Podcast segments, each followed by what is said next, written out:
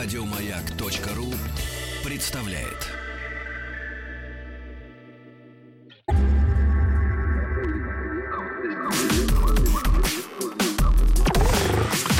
двадцать два. Объект двадцать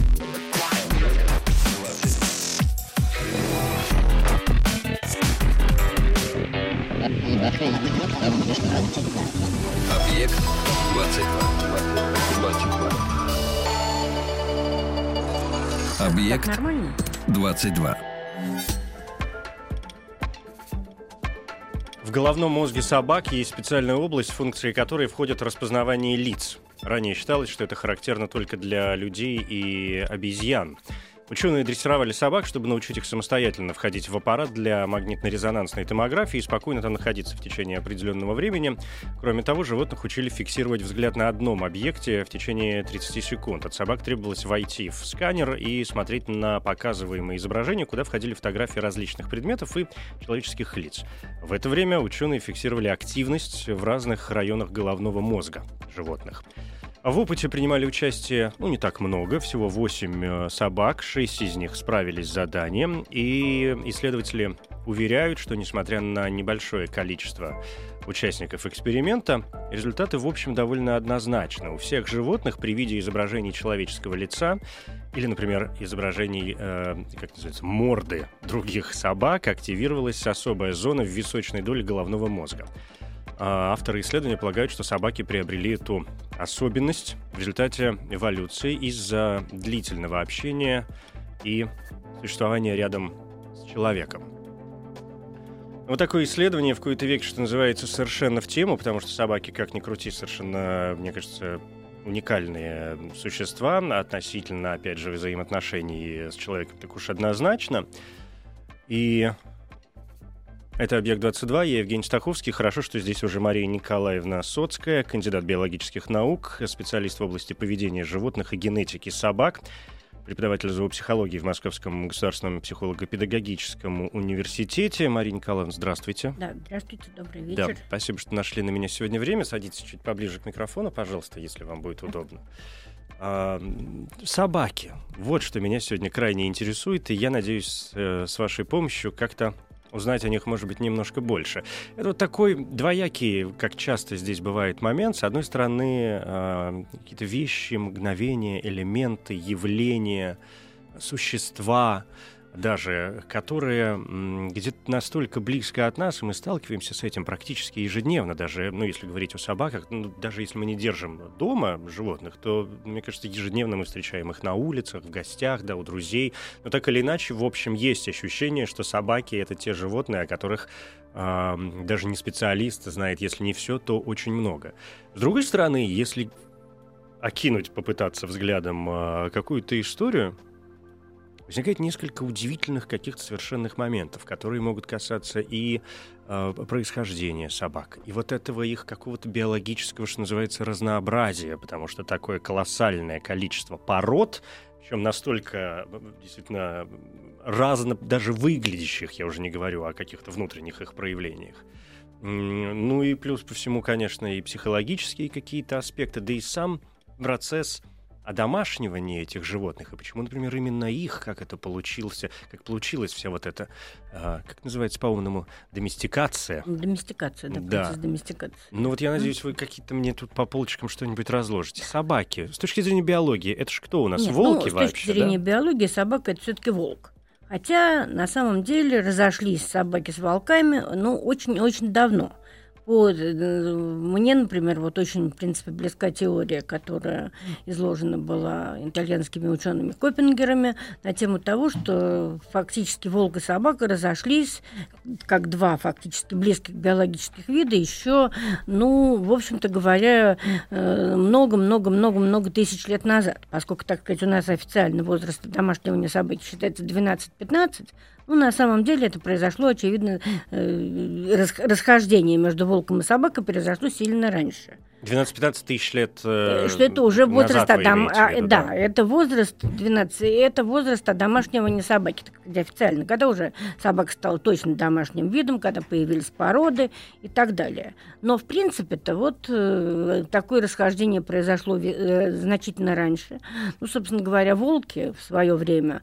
Ну и сейчас в современных популяциях волков тоже существует такая тенденция, что есть волки, которые тяготеют к человеку как-нибудь, так сказать, они, в общем-то говоря, охотно используют, э, пит, э, охотятся на скотину и вообще, так сказать, присутствуют где-то поблизости от человека. А с другой стороны, есть вторая, вторая часть популяции волков, которые, наоборот, всячески избегают следов человека и живут где-то в самых глухих местах. Ну, собственно говоря, вот это вот очевидно было и когда-то давно, и часть вот этих вот волков, которые оказались такими, в общем-то говоря, близкими спутниками человека, они в конечном счете, ну, в общем-то говоря, эволюционировали в такой близкий биологический вид собака. И вот уже дальше потом вот эти самые, уже вот эти вот прародители современных собак, они постепенно стали все теснее и теснее общаться с человеком. Но, собственно, сначала это был процесс синантропизации, то есть собака просто... Сначала собаки э, и человек, и древний человек оказались живущими в одних и тех же экологических нишах. Потом постепенно оказалось, что, так сказать, вот это вот соседство, оно выгодно, взаимовыгодно. То, то есть, есть дружить э, ну, стало это еще был, выгоднее. Это была еще не дружба, ну, а просто, так сказать, так, вот, это, вот это оказалось достаточно выгодным. Потому что, с одной стороны, э, человек, э, собаки при приближении постороннего всегда издают большое количество звуков. Может быть, это было еще сначала и не лай настоящий, но, в общем-то, и у волков в их э, репертуаре звуков есть тоже такой фактически лай. Так что вот это было очевидно возможно, что таким образом люди, людей они предупреждали о какой-то возможной опасности. С другой стороны, собакам было выгодно, поскольку они сначала там просто питались какими-то остатками человеческой пищи, а потом, наоборот, люди стали ориентироваться уже тоже, опять-таки, по этому собачьему лаю и по тем звукам, которые издавали собаки при охоте. И дальше охоты стали постепенно совместными. Ну, в общем, очевидно, шло каким-то вот примерно таким путем. Mm-hmm. То есть первая э, функция, которую человек возложил на собаку, это все-таки охота. Охота и охрана, конечно. Это вещи, которые... Ну, вообще-то говоря, конечно, охота — это, в общем-то, очень интересная вещь на самом-то деле. Потому что, собственно, как вот если мы посмотрим поведение современных собак и вот эти все направления специализации пород, которые образовались, они, ну, в общем-то говоря, во многом строятся все-таки на охотничьем поведении. То есть, по сути дела, ну, в охотничьем, в репертуаре охотничьего поведения волка существуют способы охоты на самые разные объекты, начиная от мышей и кончая крупными копытными лосями. И применяются разные тактики. Ну и, в общем-то говоря, собаки э, ну, в большой степени специализация основана на этом. Но если, да, причем даже самым таким неожиданным образом. Ну, касалось бы, что вот касается охотничьих собак, тут все понятно. Гончие, э, которые э, гонят с голосом и загоняют добычу. Ну, борзые, которые там э, преследуют добычу по-зрячему, ловят, в конце концов.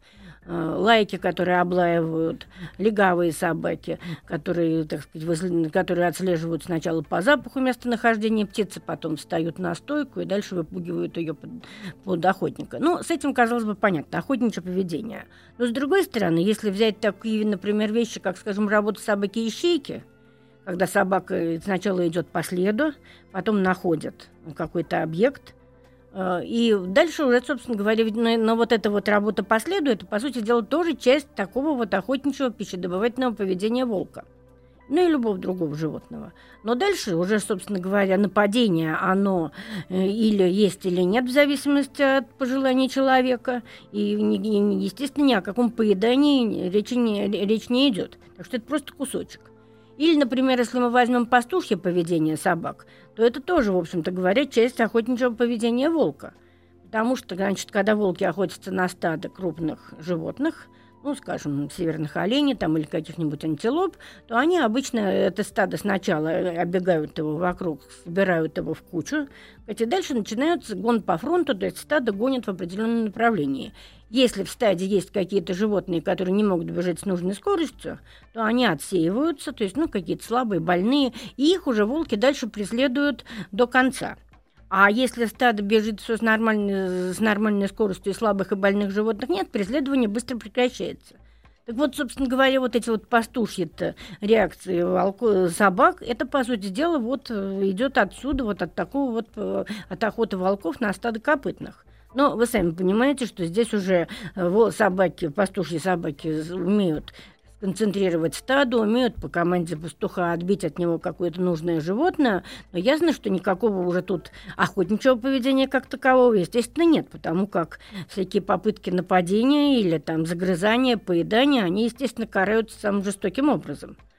Так что, в общем-то говоря, мы постоянно видим, постоянно сталкиваемся с тем, что, в общем, очень многие особенности поведения собаки, которые дают вот такую вот специализацию, это все часть вот такого вот охотничьего поведения волка. Очень любопытно. И постоянно развивающегося процесса, конечно. Постоянно развивающегося То есть, процесса. Э, когда произошел, ну или в течение вот этого какого-то времени, пока происходил процесс э, одомашнивания волка, да, и превращения его из волка в э, собаку, дальнейшая э, диверсификация даже, ежели хотите, вот это разделение на... Э, служебные породы, да, на рабочие специализации. И, да, и даже, и, а, соответственно, вместе с этим и изменение и внешнего вида, видимо, ну, происходило, исходя из, из да. того, какую причем, обязанность причем возлагали. Первое время, первое время, так сказать, это шло довольно четко приурочено к разным, так сказать, ну, и природным зонам, и, ну, собственно, к роду занятий людей. Там, где было, где в основном была развита охота, ну, на всяком, у нас там на севере, например, тоже в лесных зонах, то тут формировались, в общем-то говоря, охотничьи породы, причем охотничьи породы такие, как лайки, такие, как гончие. На открытых пространствах там как раз практиковалась охота с собаками, с предками борзых. С другой стороны, в тех, в тех зонах, в которых было развито скотоводство, там как раз формировалось вот это вот пастушье поведение собак.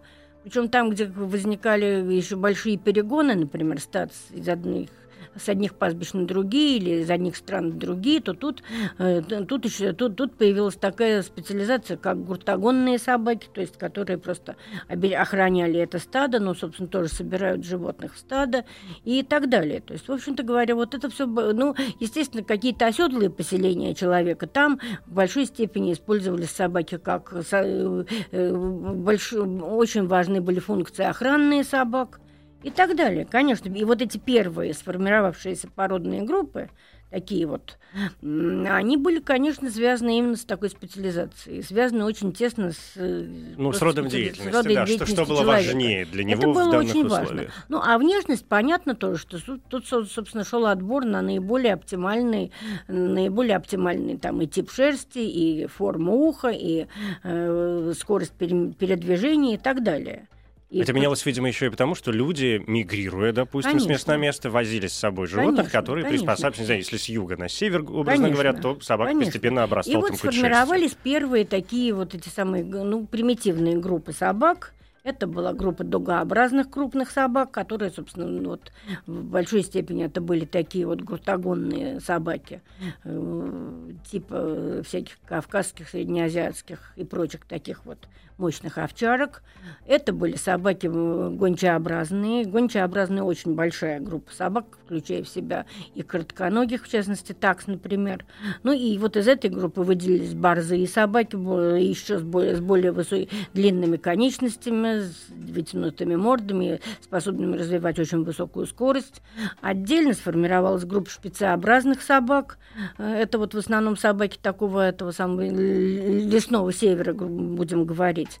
Ну и кроме этого, значит, еще там, а уже постепенно из этих основных групп собак стало, уже дальше пошли возникать так называемые доместикационные изменения. Вот эти вот доместикационные изменения внешности, они интересны, что они характерны, в общем-то, не только только для собак, но и для животных очень многих видов. То есть происходит изменение, например, формы головы. Появляются, так сказать, появляются морды укороченные, появляются морды удлиненные. Тут мы видим вот эти вот формы разных бульдогообразных, мопсообразных собак. Это на... И собаки, наоборот, с вытянутыми мордами, типа борзых. Это и собаки, разные размеры и формы, гигантские формы карликовые. Это и разные типы шерсти. Причем типы шерсти мы тоже можем видеть, что, ну, какой-нибудь тип основной шерсти. Может быть, гладкая шерсть совсем, может быть, шерсть удлиненная, шелковистая, может быть, шерсть такая мощная из-под шерстка, ну, так вот, то, что называется пуделинообразная шерсть, которая типична для многих собак, шерсть курчавая. Но и это же, в общем-то, мы видим и у других животных.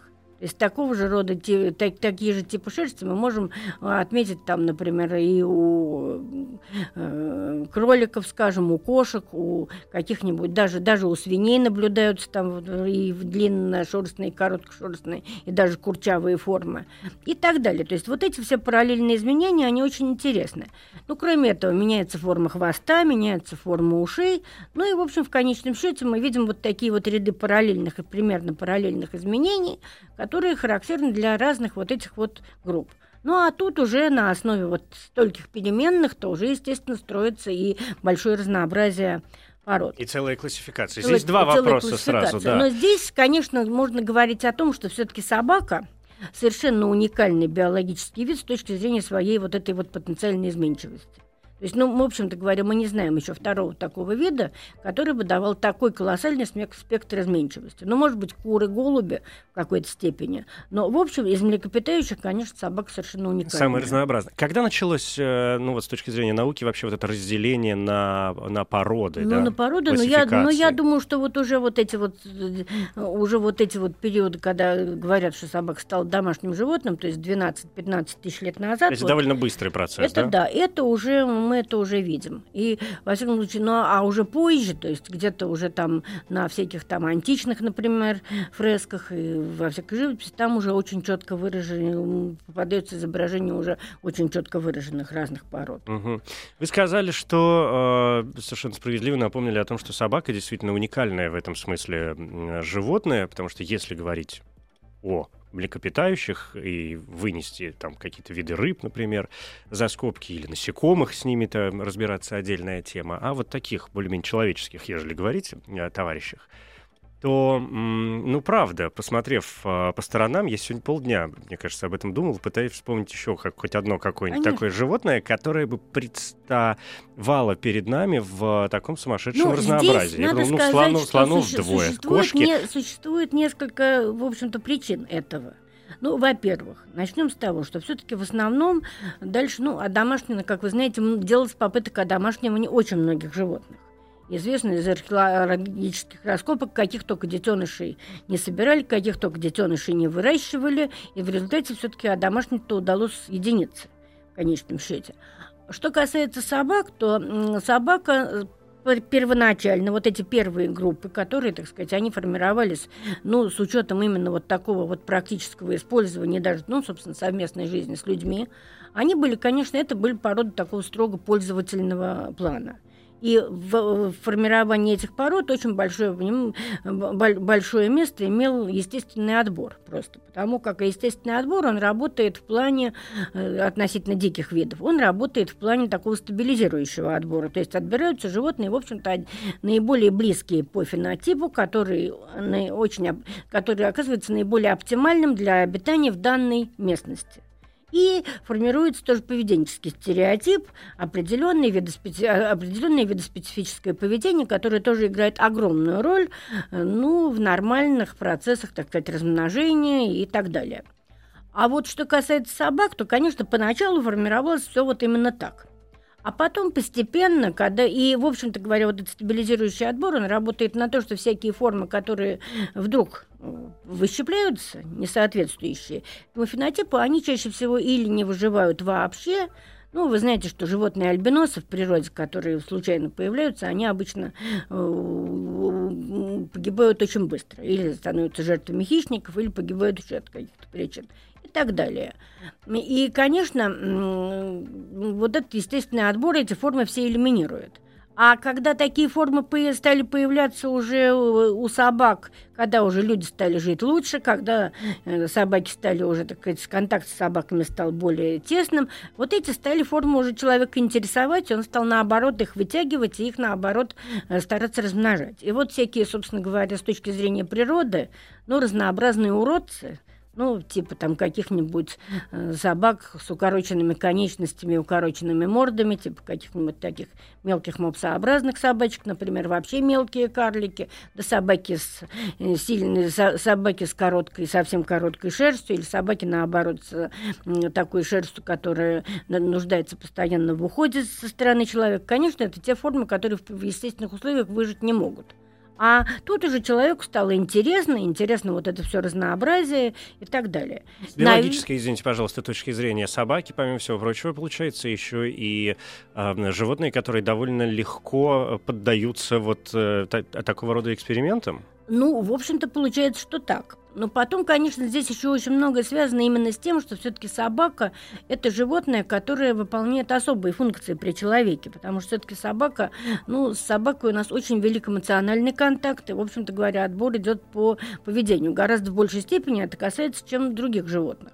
Потому что, ну, какие-то там, основная масса сельскохозяйственных животных, там отбор идет все-таки по каким-то хозяйственно полезным признакам. Ну, качество, молоко, коровы, качество, там, молоко, мясо. Молоко, и в конце и концов, ну, собственно говоря, особенности поведения и контакт с человеком, ну, в общем-то говоря, уж, ну, не, не, не настолько важен. Не настолько важен. Не настолько важен. Вот здесь возникает очень важный, действительно, момент, который уже заключается в той самой зоопсихологии, но об этом чуть позже.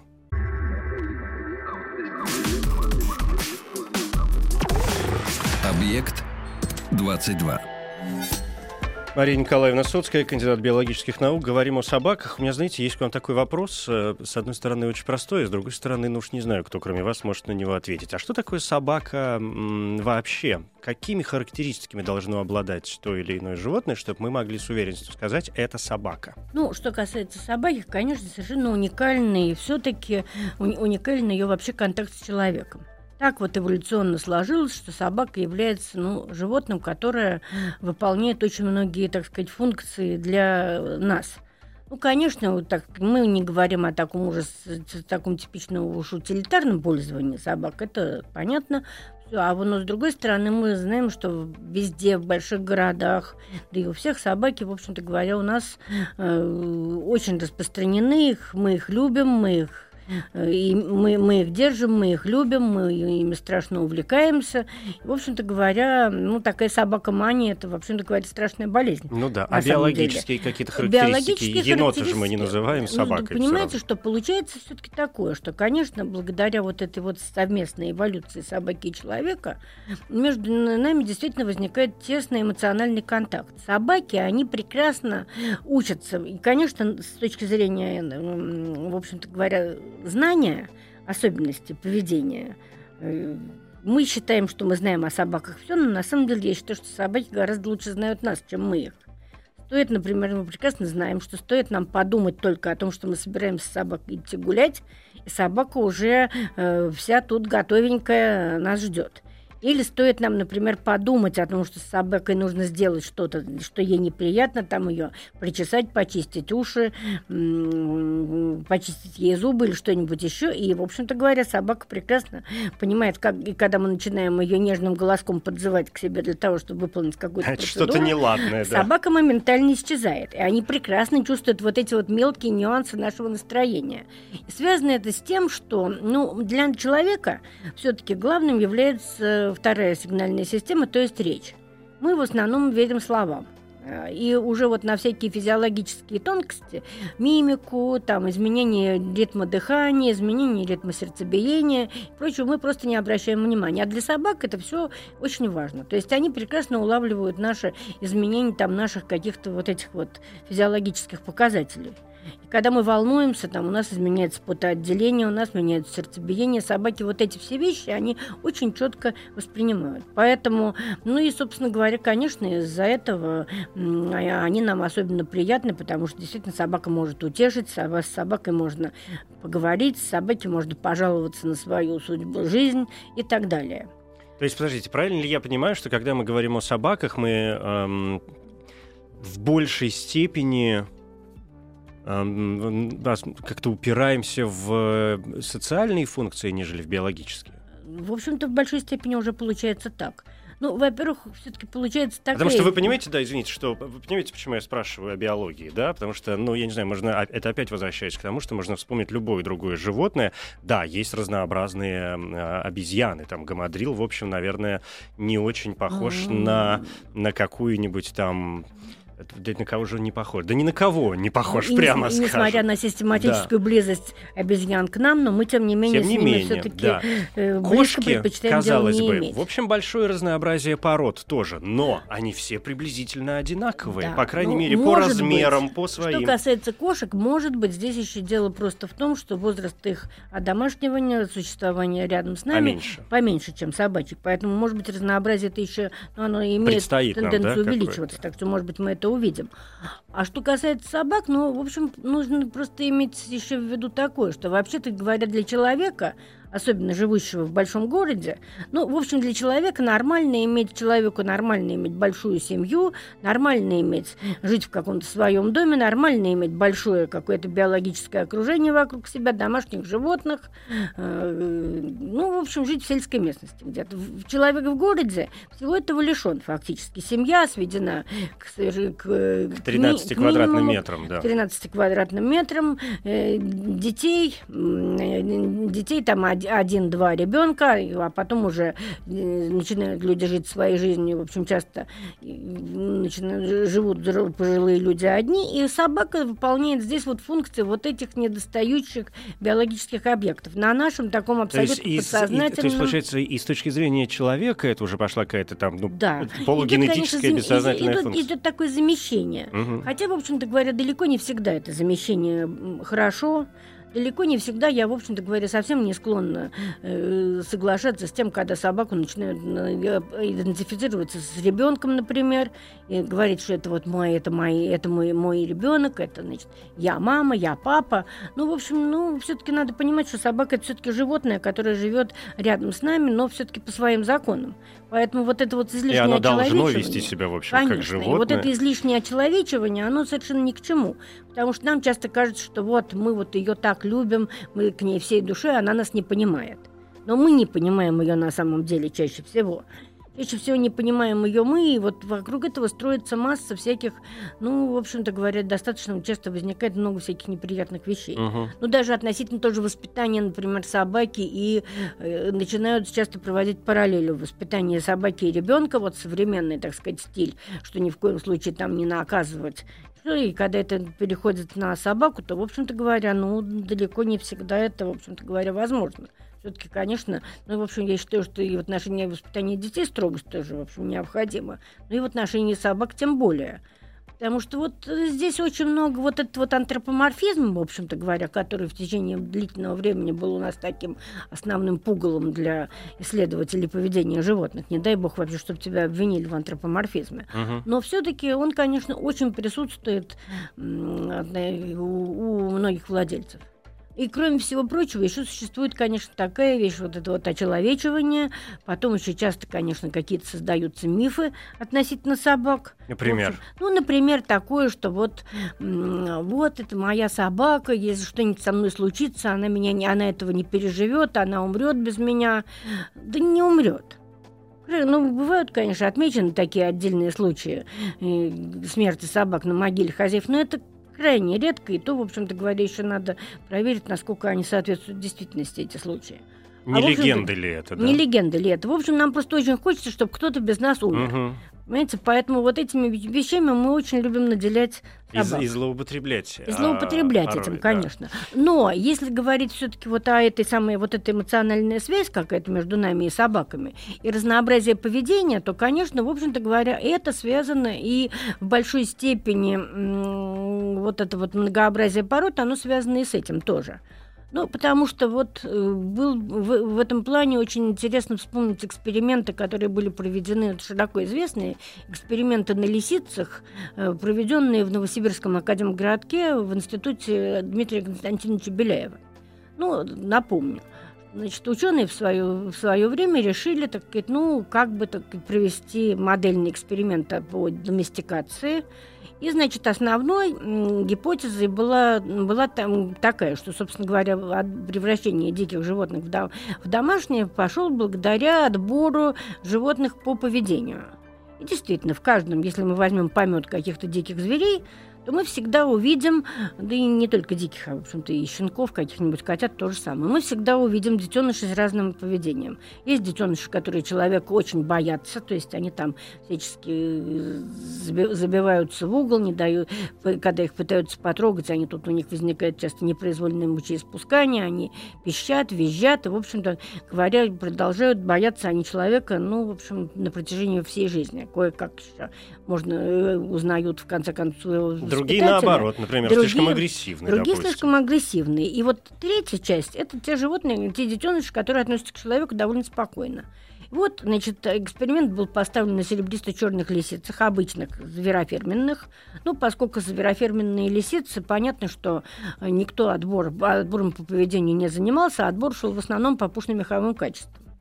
И вот тут, значит, ученые повели отбор на вот этих лисят спокойного поведения, и очень быстро удалось получить таких лисят, которые действительно быстро приручаются. Тут стоило с этими лисятами три-четыре раза там человеку пообщаться, и лисята ведут себя, начинают вести себя, ну, примерно как щенки, то есть вилять хвостиками, радостно бросаются к человеку, начинают там облизываться. Ну, эмоции у них проявляются немножко по-другому у лисиц, чем у собак. Лисица – это всё-таки лисица.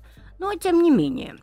И потом дальше, значит, но дальше самое интересное, что вот эти лисицы, э, такие вот, э, оказалось, что контр, э, параллельно вел, велся отбор, э, контрселекция, так сказать, шла на агрессивных, э, на лисиц агрессивных. Через какое-то время оказалось, что вот эти вот две группы лисиц, агрессивные и, как их называли, ручные, они очень сильно отличаются по уровню кортикостероидных гормонов. И что оказалось, значит, да? кортикос... ну, ну, то есть, в принципе, оказалось, что вот эти самые кортикостероиды, низкий уровень кортикостероидных гормонов, он способствует, ну, как говорил Дмитрий Константинович Беляев, тому, что у лисиц, у лисиц стали пробуждаться спящие гены. То есть у них стали вылезать самые разнообразные изменения, которые были вообще в геноме. То есть стали появляться, ну, например, появ... стали появляться у лисиц такого изменения доместикационного плана. Стали появляться белые пятнышки, стали появляться, у некоторых лисиц стали подвисать уши, у некоторых появились лисицы с закрученными хвостами.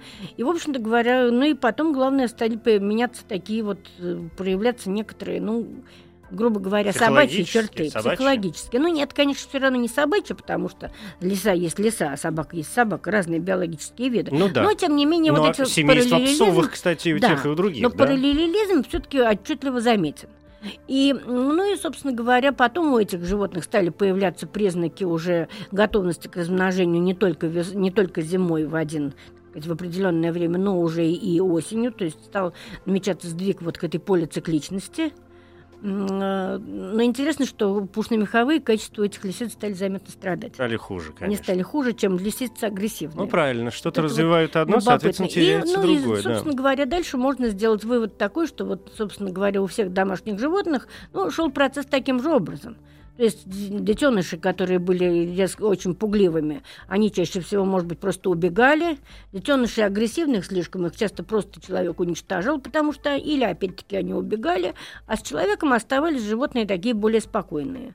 Ну, а поскольку, так сказать, вот это вот ну, спокойность, спокойствие, способность к приручению, это все связано еще и с разнообразием всяких, всякого эмоционального поведения, то, естественно, что, очевидно, можно здесь ждать еще чем так сказать, больше уровень вот этой самой ну, лояльности к человеку, чем угу. выше уровень лояльности к человеку, тем легче нам ждать каких-то еще дополнительных изменений. Но это опять подтверждает то, что очень высокая да. у этого подвида, да, биологического, очень ну, высокая... Ну, потом еще это, так сказать, уже, конечно, ну, такая серия уже такой тоже не совсем реальный, угу. но все-таки нельзя еще упускать такую вещь, как всякие энергетические взаимоотношения между нами и собаками.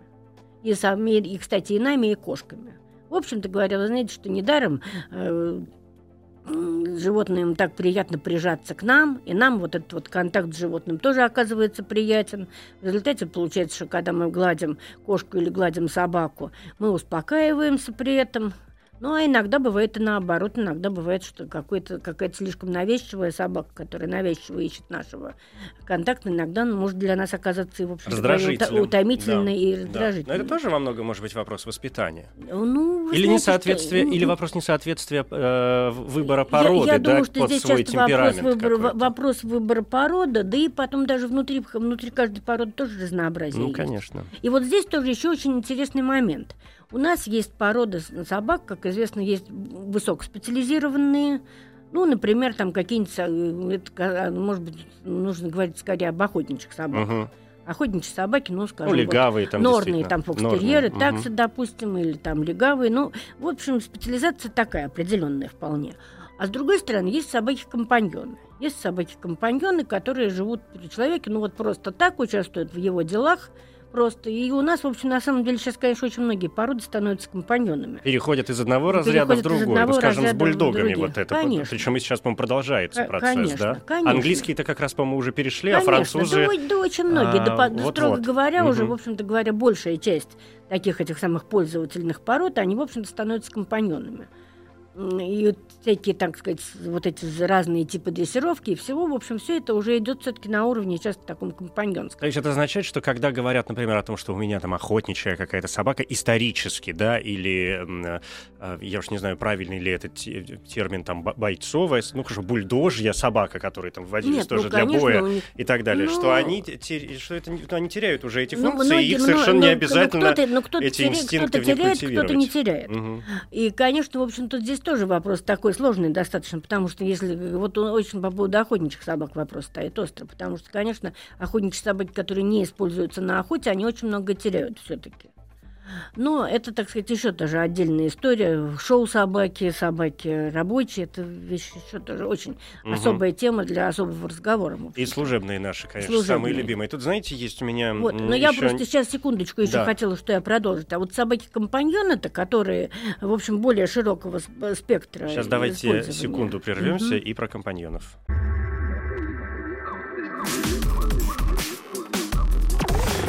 Объект двадцать два.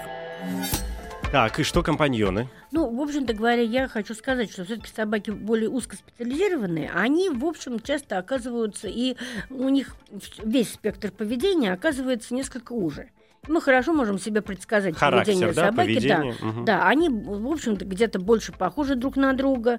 Они, ну, в общем, мы легко можем предсказать, ну, такая как узконаправленность, собака поведет, она, конечно, да, влияет. В так. разные ситуации. Собаки-компаньоны, они оказываются гораздо, в общем-то, шире. То есть, в принципе, они сами легко перенимают какие-то увлечения своих владельцев. Ну, например, скажем, ну, какая-нибудь собака-компаньон, ну, допустим, пудель или кто-то еще, но он там будет, если эта собака принадлежит какому-нибудь пенсионеру, который любит сидеть в сквере на лавочке, и все, собака будет с удовольствием проделывать это с ним вместе. Если эта собака принадлежит какому-нибудь активному спортсмену, она будет с ним с удовольствием бегать м- трусцой и там эти самые играть с ним в мячик и так далее. Если эта собака принадлежит, например, энтомологу-любителю, она будет с удовольствием там ловить жа- бабочек, искать жуков и так далее. То есть эти, в общем, собаки очень быстро как-то они приспосабливаются, приспосабливаются да? именно вот к увлечениям хозяев. Это говорит, может быть, помимо всего... Ну, во-первых, здесь два момента, мне кажется, очень важных. С одной стороны, это говорит о том, что вы, видимо, согласны вот с этим расхожим мнением о том, что собака, которая живет рядом с человеком, никогда не виновата, что она именно такая, какая она есть. Это проблема человека, да, поскольку она действительно может быть как ребенок, да, которому можно ну, бесконечно говорить все, что угодно, но он будет перенимать поведение своих степени, родителей, конечно, степени, конечно, а не так. то, что они говорят. То есть у собак происходит то большой, же самое. В большой степени. Угу. А во-вторых, это, видимо, подтверждает вот тот момент, потому что, опять же, бытует мнение, и в ученых кругах, насколько мне известно, тоже, что собаки действительно довольно умные и уступают в этом ну, смысле там вроде ну, только знаете, дельфинам, что, обезьянам что некоторым и воронам. Что угу. касается интеллекта собак, это, в общем-то, разговор особый, и в этом плане я, в общем-то, как раз могла, могла бы порассказать много чего, потому как я начинала свою э, трудовую деятельность в лаборатории Леонида Викторовича Крушинского, который как раз занимался в большой степени и является, собственно говоря, ну, э, у нас великим корифеем по части изучения рассудочной деятельности животных. Ему принадлежит большая концепция рассудочной деятельности. И, в общем, ну, это такой мировой авторитет в этой области. Ну, недаром же и в космос собак запускали, и Павлов ну, занимался ну, ими. Да. да, в общем, аспектов в этом плане много. И действительно, эксперименты, которые были проведены в лаборатории Крушинского, и я сама принимала... А большой... что там было? Ну, хоть что-нибудь. Ну, был разработан целый ряд тестов, которые, которые характеризуют именно рассудочную деятельность животных. Почему эти тесты на рассудочную деятельность? Потому что оказалось, что эти тесты лучше решались с животными, ну, так сказать, с, ну, можно было составить такой сравнительный физиологический ряд по, по, по степени развития мозга животных, и оказалось, что вот эти вот всякие задачи, которые им предлагали, они решались же по мере того, по мере того, как усложнялся мозг животных, и решались лучше задачи. Целый ряд тестов в этом плане. И поэтому, в общем-то говоря, ну... Далеко ушли? Опять же, иногда, я уж не знаю, насколько это популистский такой подход, сравнивают, скажем, интеллект собак с, с возрастом, когда человеческим. Говорят, что, в общем-то, на уровне трёх-четырёхлетнего ребенка ну, совершенно нет, запросто. Ну, где-то, в общем, наверное, наверное, даже все-таки меньше. Все-таки Потому поменьше. Что считается, что все-таки интеллект, средний интеллект обезьян и шимпанзе, которые, конечно, превосходят по уровню интеллекта собак намного, но что это, в общем, в среднем все-таки двух с половиной-трёхлетний ребенок. Ну, самые интеллектуальные особи uh-huh. это где-нибудь пяти-шестилетний ребенок. Uh-huh. Вот, поэтому, что касается собак, то, в общем, я думаю, что где-то они все-таки, ну... В районе двух, в районе, да? То есть мы не, можем не, проводить не, не выше двух лет. Угу. Ну, так сказать, тоже там... Ну, это, в общем, такое понятие, конечно, интеллект очень, так сказать, сложное. И здесь мы говорим, в общем-то говоря... Ну и потом, конечно, в общем, действительно собаки многое понимают, собаки... Э, не понимаете, что не всегда то, что мы считаем интеллектом, является на самом деле этим интеллектом. Потому что нам кажется, что вот если собака нас внимательно слушает и старается выполнить все наши просьбы и желания, ах, какая она умная. А на самом-то деле более умная собака оказывается та, которая действует часто вопреки нам, которая более самостоятельная, которая сама склонна принимать решения какие-то, которая, может быть, менее удобна в для бытовом, человека, бытовом да, отношении, но тем не себе. менее сама по себе. Но если воспринимать интеллект как способность именно к обучению, способность Нет, к воспитанию... Нет, это не способность к обучению. Это не способность к обучению, это все-таки способность к э, принятию адекватных решений в условиях экстренно сложившейся ситуации. Угу. Это совсем другая вещь. Понимаете, поэтому с обучением тут, ну, конечно, выработка каких-то сложных, многоступенчатых навыков – это одно, а просто обучение в целом – это все-таки не совсем то. Ну, это, я говорю, тема для особого... Ну да, я, я понимаю, и все там эксперименты, которые продолжают это, э, это и до сих пор. Сейчас, да, это сейчас уже, в общем, ну, мы немножко не о том. Угу. Знаете, мне все-таки не дают покоя один момент, уже так под занавес нашего разговора. Я когда-то где-то вычитал, и эта цифра совершенно, мне кажется, навсегда засела у меня в голове, не могу от нее избавиться. Возвращаясь к вот этому потрясающему разнообразию пород, и, видимо, выводятся постепенно все новое и новое, потому что ну, я понимаю, что это, в общем, не настолько быстрый какой-то процесс, и у меня совершенно, конечно, не укладывается в голове, что... ну, скажем, там, чихуахуа, английский бульдог и, это один биологический и, и, и фила бразильера, да, это, это по сути, в общем, одно животное, ну, действительно. Случае, и при этом это... сейчас цифра, вот, важно, что геном собак на девяносто девять целых восемьдесят пять сотых совершенно одинаковый. А вот это разнообразие ну, внутри видовое вот указывается в пятнадцать, да. пятнадцать сотых процентов ну, всего-навсего. Вы понимаете, что на самом деле геном одинаков. Уже получается в большой степени, уже, наверное, процентов на девяносто геном одинаков у млекопитающих. Угу. И вот этого девяносто процентов схожести, да. определяется принадлежностью к млекопитающим. А дальше уже вот мы сталкиваемся с этими самыми дольными процентами, вот которые нас вещи. отличают. Так что все у вас мы, есть все любимая мы порода собак? Ну, у меня любимая да. порода пудель. А у почему? Меня, ну, вот у нас, так сказать, вы знаете, что я имела дело с очень многими породами mm-hmm. собак. И в результате, в конце концов, я пришла все-таки к пуделям. И сейчас у нас у меня питомник пуделей.